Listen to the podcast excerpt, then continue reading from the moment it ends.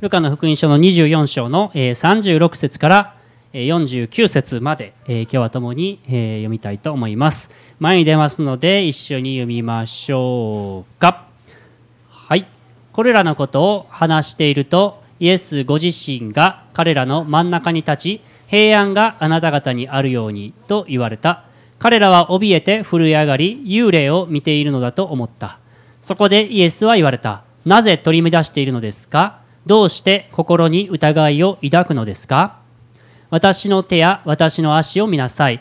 まさしく私です。私に触ってよく見なさい。幽霊なら肉や骨はありません。見てわかるように私にはあります。こう言ってイエスは彼らに手と足を見せられた。彼らが喜びのあまりまだ信じられず不思議がっていたのでイエスはここに何か食べ物がありますか？と言われた。そこで焼いた魚を一切れ差し出すとイエスはそれを取って彼らの前で召し上がった。そしてイエスは言われた。私がまだあなた方と一緒にいた頃あなた方に話した言葉はこうです。私についてモーセの立法と預言者たちの書と詩篇に書いてあることは全て成就しなければなりません。それからイエスは聖書を悟らせるために彼らの心を開いてこう言われた。次のように書いてあります。キリストは苦しみを受け3日目に死人の中からよみがえりその名によって罪の許しを得させる悔い改めがあらゆる国の人々に述べ伝えられる。エルサレムから開始してあなた方はこれらのことの証人となります。お祈りします。イエス様ありがとうございます。今日もあなたがこの場所に共にいてくださることを感謝いたします。そしてここにいる一人一人にしようあなたの言葉を分かち合いたいと願ってくださること。ありがとうございます。あなたは確かに生きておられ、今日私たちの心に語り、また私たちを励まし、私たちを作り変えることのできるお方であることを覚えて、ありがとうございます。今日しよう私たちの心をイエス様あなたが開いてくださるように、そしてあなたの語られることがよくわかるように、聖霊様、どうぞ助けてください。この時間、あなたの御手にお捧げいたします。イエス・キリストの名によってお祈りします。アーメン。アーメン。アメン。はい。えー、今日の箇所ですね、このね、まあ、幽霊だと思って弟子たちが驚くところですけど、皆さん、あの幽霊って見たことありますか？どうですか？まあ、小学生とかよくですね、俺幽霊見たことあんでとかですね、いうやつがあの小学生ぐらいとかおおってですね、俺この前幽霊見たでとかね、あの突然学校で話し始めるんですね、どんなんやった？とか、ね、足がなくてなとかね、あのなんかこの前な、あそこあのあの辺におって心霊写真がとかよう言うでしょ小学生ってなんか。ほんでなんかえマジで？とかこうみんな 小学生ぐらいはこう信じていくんですけど大体ちょっと気味悪い感じですよね幽霊ってね。で裏飯や言うて出てくるんですよね。うちのあの長女はよくですねあの次女をちょっとビビらせるために「ふー」とか言ってこう近寄っていて「ふー」って言って「やめて」って次女がこう言うんですけれどもあのまあ大体そういうの嫌がるわけですけども次女の方。不気味ではっきりしない感じですね。幽霊っていうのはなんかこうよくわからん存在なんか奇妙な存在というかそういうものとして描かれることが多いんですよね今日読んだ箇所は復活されたイエス様が人たちにはっきりちゃんと現れる箇所なんですけれどもこのルカの24章、まあ、大まかに分けて3つぐらいのエピソードがあるんですよね。えー、最初にマグダラのマリアたち女たちのところに、まあ、あの見つかいが現れるんですよね。お墓イエス様のお墓のところ行ってたらお墓が空っぽやって。あれこれはどういうことだと思ってたら見つかいが現れて、ね、なんで生きてる方を死人の中に探すのか、ね、ここにはおられません。よみがえられたのですっていうふうに言ってえー、イエス様よみがえったんやと思ってで人たちのところ行くんですよね。11人の人たちのところに行って「よみがえったって天使が来て言ったよ」って言ったらこの弟子たちはどういう反応したかっていうとたわごとやと思ったってね。女たちの話はたわ たわごとってひどいですよね。たわごとに思われたって書いてるんですよ。ね。人たち全然信じなかったんです。イエス様がよみがえったっていうことまたその次に2人の弟子たちエマオっていう村に進んでいく途中でよみがえったイエス様がこの エマエマオの途上で2人の弟子に現れるんですよね。でもイエス様って分からんかったってね。目が塞がれてたっていうふうに書かれてますけれども。まあ面白い会話が続いてイエス様が家に入ってパンを裂いたら「ああイエス様!」って分かったんですよね。で、うわー、よみがえったイエス様に出会ったでっていうことをこの11人の弟子たちにこのエマオの途上のね、この2人の弟子たちも言いに行くんですけど、まあ多分信じなかったんですよね。おいおいイエス様と出会ったでパン咲いたらなイエス様がな、ね、あのイエス様って分かったんやっていう話をそういう話をしてたらそういう話をしてるところですよその話をしていた時にまあこう書いてるんです36節今日の今日の場面ですけれどもこれらのことを話してるとイエスご自身が彼らの真ん中に立ち平安があなた方にあるようにと言われた。どうですか？ちょうどイエス様がな現れてん。エマの途上でな。エマオ行く途中にな。でな家でパンされたらイエス様がイエス様やって分かったんやっていう話をしてるところにこれらのことを話してるとイエスがご自身イエスご自身が彼らの真ん中に立ち平安があなた方にあるようにと言われた。裏飯やって言って出てこなかったんですよ。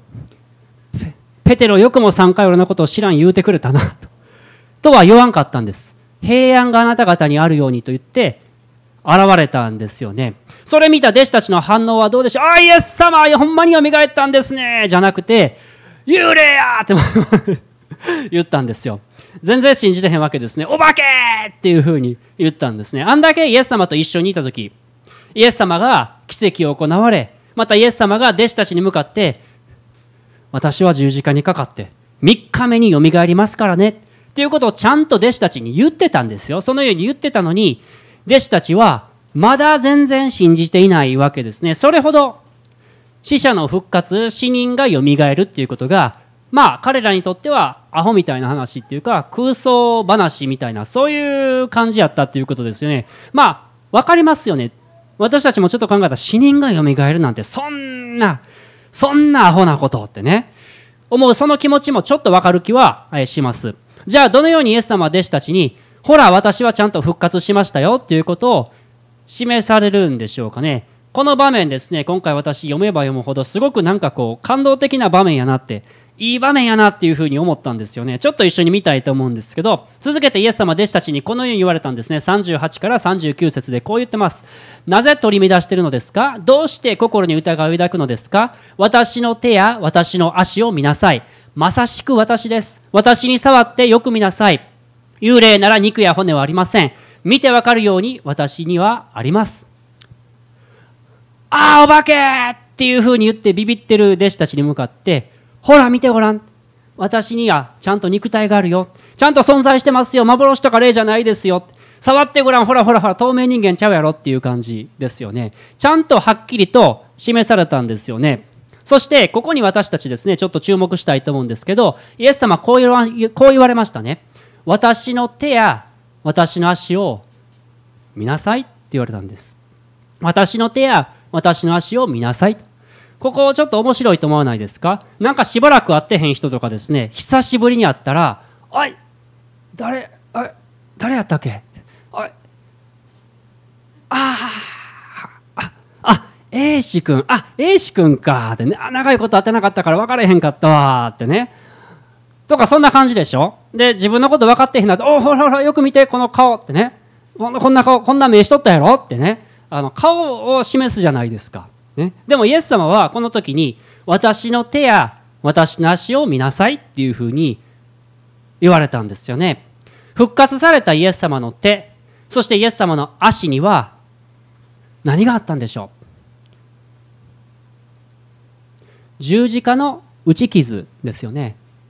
その釘跡があったんですよね。復活のイエス様は復活された時に弟子たちにその打ち傷を示されたんです。ヨハネの福音書では弟子たちに現れた時その手そしてその脇腹を示されたというふうに書かれています。ローマの兵士たちに突き刺された。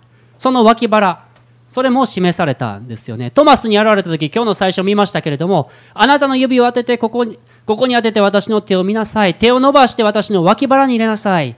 信じないものではなく信じるものになりなさい。そのように言われたんですね。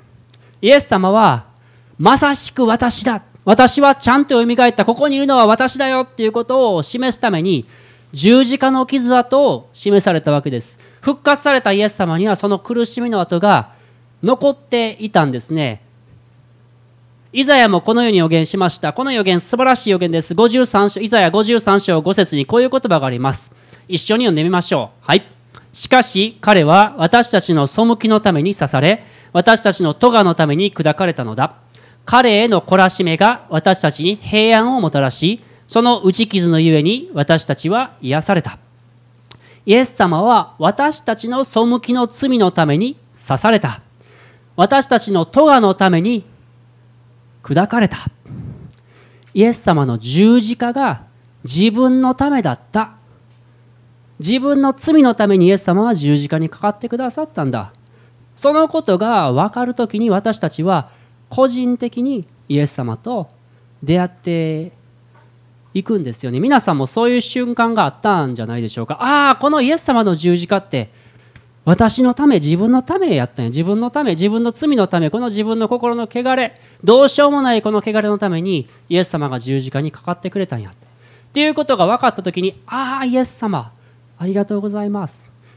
個人的にイエス様に出会っていく復活されたイエス様は私たちにもその手をまたその足を示してくださってるんですね。触ってみなさい。あなたの罪のために私は刺されたよ。あなたが許されるためにあなたに平安をもたらすために私はこの苦しみにあったんだよっていうことを示してくださっているんですよね。弟子たちこのイエス様を見てほらまさしく私だよ。手を見なさい。足を見なさい。と言いながら手と足を差し出されるイエス様を見てあまりにも嬉しかったんですね。弟子たちは喜びのあまり信じられない状態。まあそういう状態になったこと皆さんありますか？もうそんなん実現するはずがないと思ってたことが実現した時どんなんするんですか？ちょっとほっぺたつねてみてですね。ああこうしててちょっと叩いてみてくれとかですね。あそんな風にするんじゃないですか？喜びのあまりまだ信じられへん感じでですね。そういう弟子たちに向かってイエス様は今度ですね何をされるかっていうとここめちゃくちゃ面白いと思うんですけど41節からですねイエス様はこういう行動に出られます。彼らが喜びのあまりまだ信じられず不思議がっていたのでイエスはここに何か食べ物がありますかと言われた。そこで焼いた魚を一切れ差し出すとイエスはそれらをそれを取って彼らの前で召し上がった。なんかこの場面なんかめっちゃ普通じゃないですか。読んでてなんかめっちゃ普通やんって僕思ったんですね。蘇ったイエス様。普通 どうですか？普通ねなんか例えばさ幼稚園でさ神様が復活しましたとかね。その絵を今日描いてみましょうと言われた。ら皆さんどんな描きますか？あなんかこうピカピカしてですね。こうキラキラして。なんかすごい栄光に満ちたものを描くんじゃないんですか？でもなんかこの この場面見たらね復活されたイエス様が弟子たちに向かってここになんか食べ物ある？って聞いてでで焼き魚うまそうに食べてると、ね、そういう話ですよね。でペテロとかね ペテロとか使徒の働きであのコルネリオの家で証ししてるんですよね。私たちは復活したイエス様と食べたり飲んだりしたってそんなんわざわざ言うんやっていう。あの使徒の働きにちゃんと書いてるんですよ。私たちはね復活したイエス様と食べたり飲んだりしたんだよってちょっと自慢してるのかなっていうふうに思うんですけどなんかですねすごくそこからイエス様の愛を感じるっていうかこの復活されたイエス様本当はものすごい栄光をまとっているような偉大なこの全世界を治める王ですよね。この全世界を治める王それほど偉大なお方が私たちと一緒に普通に食事をしてくださるお方。普通なんかこの全世界を治める王って言ったらなんか偉大すぎて近寄りがたいっていうかもうあ先生食事はこっちでみたいなそんなそんな時ありますよね。じゃなくて私たちと一緒に座ってくださって一緒に食べてくださるお方ってすごいなっていうふうに思うんです。黙示録に素晴らしい言葉がありました。こういう言葉ですね。黙示録3章20節。一緒に見ましょう。これも見よ。私は戸の外に立って叩いている。誰でも私の声を聞いて戸を開けるなら私はその人のところに入って食事をし彼も私と共に食事をする。イエス様が教会に向けてね語ってる言葉ですよねこれ。イエス様が私たちの心を叩いてるんですよね。ノックしてます。ノックしてます。入れてください。ってノックしてます。私たちが扉を開いて中に神様が入ってきます。入ってきたら入ってきたら裁かれるんじゃなくて一緒にご飯食べようということでしょ、ね、一緒にご飯食べましょうってね。やってくださるお方。私たちとの交わりを楽しんでくださるお方とめっちゃ普通に関わってくださるお方十字架によって完全に罪許された私たちはこのイエス様との交わりに招かれてるんですね。一緒にご飯を食べるようなそういう親しい交わりに私たちを今日も招いてくださっているんですよね。そして今日はメモリアル礼拝なのでちょっと言っとかなあかんことはですね私たちも同じように復活するということです。イエス・キリストを信じている者はイエスと同じように復活する復活の体が与えられるんですよね。パウロは御霊の体とか天井の体っていうふうに言いますけれども第一コリント15章で。なんかわけわからん存在幽霊みたいな存在で現れるんじゃなくてイエス様のように私たちは体のよみがえりを信じてるわけです。イエス様のこの姿は私たちの復活のことも表しているんですよね。午後から今日は墓地に行って墓前礼拝がありますけれどもそこに亡くなった方たちはおられないんですね。今も生きてます。亡くな亡くなった方たちのことを私たち覚えます。そして来たるべき日に私たちは先に眠った人たちと一緒にこの場面であったようにまた共に食事をするまた話すことがああケイシーさんって分かるんですよ、ね、その時には、ね、ああイエス様って彼らが分かったように私たちもわかなんか楽しみじゃないですか？楽しみですよね。もちろん皆さんこの地上の中でちょっと気まずい人間関係もあるでしょう。いや天国でもちょっとあの人とは会いたくないなとかあるんじゃないですか僕はありますよ。あのでも大丈夫ですね。天国に行った時には私たちの心は完全に清められてますからあがなわれてるんですよその関係も。だから話せると思いますよ。和解することができると思います。昨日ですね、私の母がここでですね、私のおばあちゃんのことを話してくれたんです。思い出話ね。まあ、おばあちゃん、すごい強烈な信仰の持ち主だったんですよね。で、まあ、一番最初に私の親族で救われた人でですね、もう僕のメッセージでもよう出てくるでしょう。ガシッて掴まれて、あんた、イエス様信じてるのか信じてるって言ういっていうようなね、あの、そういう、そういう人だったんですけど、ちょっと、あの強烈だったんですけどでも天国で再会することを私は楽しみにしてます。おじいちゃんもおばあちゃんを通して救われたんです。おじいちゃんに僕は会うことはできなかったんですね。60歳で亡くなりましたのでおじいちゃんは。でもこのおじいちゃんが亡くなった時に私の母はですね幻を見てですねおじいちゃんがこの白い衣を着て天使と一緒に天に昇っていく姿を見たそうです。でおじいちゃんはこのイエス様の言った言葉ねその言葉を言ったそうですよ。私はよみがえりです。命です。私を信じる者は死んでも生きるのですと。そしてお母さんはああおじいちゃんはやっぱり自分のお父さんはやっぱりちゃんと天国に行ったんだ。ということを確信として与えられたそうですね。これ私たちにとって驚くべき希望ですよね。死んだら終わりではなくまた私たちは再会することができる。また私たちは出会うことができる。永遠の命がある。楽しみですね。なんか、ね、皆さんとまたね、ここだけじゃなくて、また、この天国でずっと一緒に過ごすことができる、そこにイエス様もいる。楽しみですね。さて、復活したイエス様に出会ったこの弟子たちですね、手と足を示されて、そしてイエス様と一緒に食事をして、めっちゃ嬉しかったと思いますよ。そして最後にイエス様は弟子たちに何か言われます。これ、ルカの福音書のクライマックスの場面ですね。ルカの福音書に記されているイエス様から弟子たちへの最後の言葉です。このように言われました。45節それからイエスは、聖書を悟らせるために彼らの心を開いてこう言われた。次のように書いてあります。キリストは苦しみを受け、3日目に死人の中からよみがえり、その名によって罪の許しを得させる悔い改めがあらゆる国の人々に述べ伝えられる。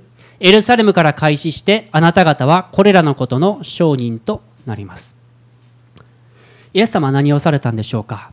自分がちゃんと復活したよ。あなたたちのために十字架にかかりましたよ。そして私とのこの交わりにあなたたちを招いてますよ。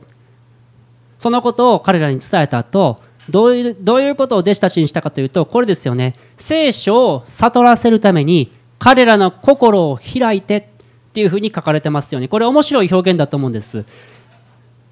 イエス様が私たちの心を開いてくださるんです。そして聖書の言葉を理解させてくださるんです。そうするならば私たちの心に確信がきます。悟ることができるんですね。どうですか皆さん。今まで聖書読んでね。聖書読んで聖書読んで聖書読んでさっぱりわからんわっていう経験ないですか？僕ありましたよ僕その強烈なおばあちゃんからね「聖書読みやんた!」とかですね言われるわけですね朝起きたら「晴れるや!」って言いなさいとかですね あのそんなそんな日もありましたよ 朝起きて眠たいなと「晴れるや!」とか言ってですね「晴れるや!」言いなさいってすごいもう思い出してきましたけれども あのうちの母からはですねあの聖書を読みなさいと言われてですね小学生の頃に聖書を開けるわけですよさっぱりわからない、ね、ぱりわからんのに読めってそれほど辛いことないですよね。ところがですね僕が高校生の時にイエス様と出会ってですね。でそれから聖書を開けるとなんかですね心にイエス様が語りかけてくるような読みながらそうそうそうってね理解してるようななんか腑に落ちるというかですねそうやなアーメンって言いながら読めるようなですねそういう感覚があったんですよ。何回も何回も何回も何回も同じ話聞いとったのにイエス様が語ってくださったらああそうか。分かるようになるんですね。イエス様が心を開いて語ってくださるならば聖書の言葉が分かるようになるんですよね。そういう体験した人多いと思いますけれどもこのルカの福音書の前のエピソードでも天使たちは女たちに言いましたね。イエス様が言われた言葉を思い出しなさい。またエマオの途上でこの2人の弟子たちにイエス様が何をされたかというと聖書を解き明かされたって書いてました。それで聖書を解き明かしている間に彼らの心はうちで燃えたっていうふうに彼らは証ししてますよね。だから私たちこの復活のイエス様に今出会いたいならばこの御言葉に行ったらいいんですよね。聖書を読むといいですよね。御言葉に行くならば御言葉を通してイエス様は今日も語ってくださいます。イエス様が私たちの心を開いてくださる時にその時に確信が来てイエス様とはっきり出会うことができるんです。ああイエス様は生きてるんや。これは何という良い知らせか。私の罪が許されてイエス様が今も生きてくださっていてこのイエス・キリストを信じる者は永遠の命が与えられる。いい知らせじゃないですか？これ。どどうですか？あんまりいい知らせじゃない。結構いい知らせでしょ。かなり。めちゃくちゃいい知らせですよね。イエス様言いましたね、これ。次のように書いてあるもあります。キリストは苦しみを受け、3日目に死人の中からよみがえり、その名によって罪の許しを得させる悔い改めが、あらゆる国の人々に述べ伝えられる。これなんか、なんか聖書まとめたような言葉でしょ？つまり聖書はまとめるとこういうことを語ってるんだっていうことをイエス様はここで言ったんですよね。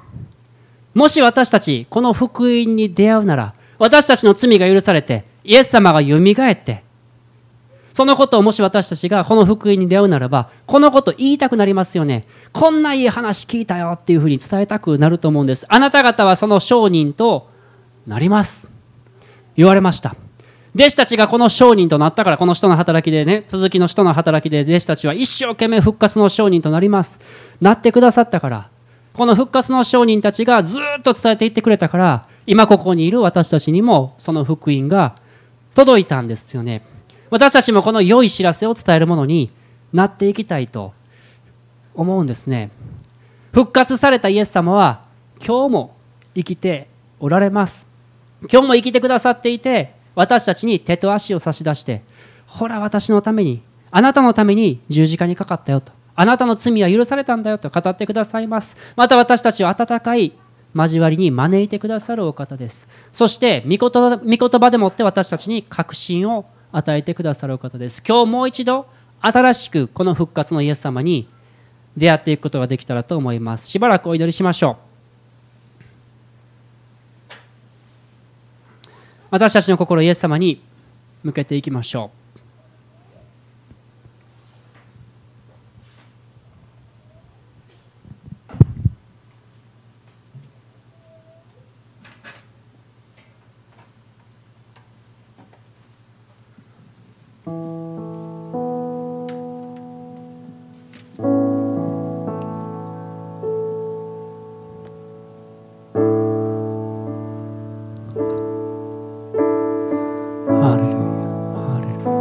ハレルヤイエス様ありがとうございます。あなたが私たちのために十字架にかかりそして3日目によみがえってくださったことありがとうございます。信じられない嘘みたいな話だけれどもイエス様あなたは弟子たちにその傷ついた手と足を示されまた脇腹を示されてほら見てごらんあなたのために十字架にかかったよということ。教えてくださったこと。ありがとうございます。その苦しみは私たちのためでもありました。この十字架のイエス様あなたを仰ぎ見る時に私たちは癒されること許されること。ありがとうございます。今日もう一度あなたからの許しを受け取ります。また許された私たちをその麗しい交わりに招いてくださっていること。感謝いたします。互いの交わり。またイエス様あなたとの交わりに回復されたことを感謝します。今日もあなたが私たちの心の扉をノックしてくださっていることを感謝します。今日イエス様あなたを私たちの心にお迎えいたします。また御言葉でもって私たちを励まし確信を与えてくださることを感謝いたします。いつもあなたの御言葉に私たちが戻ることがどうかできますようにお願いいたします。よかったら立ち上がって一曲ともに。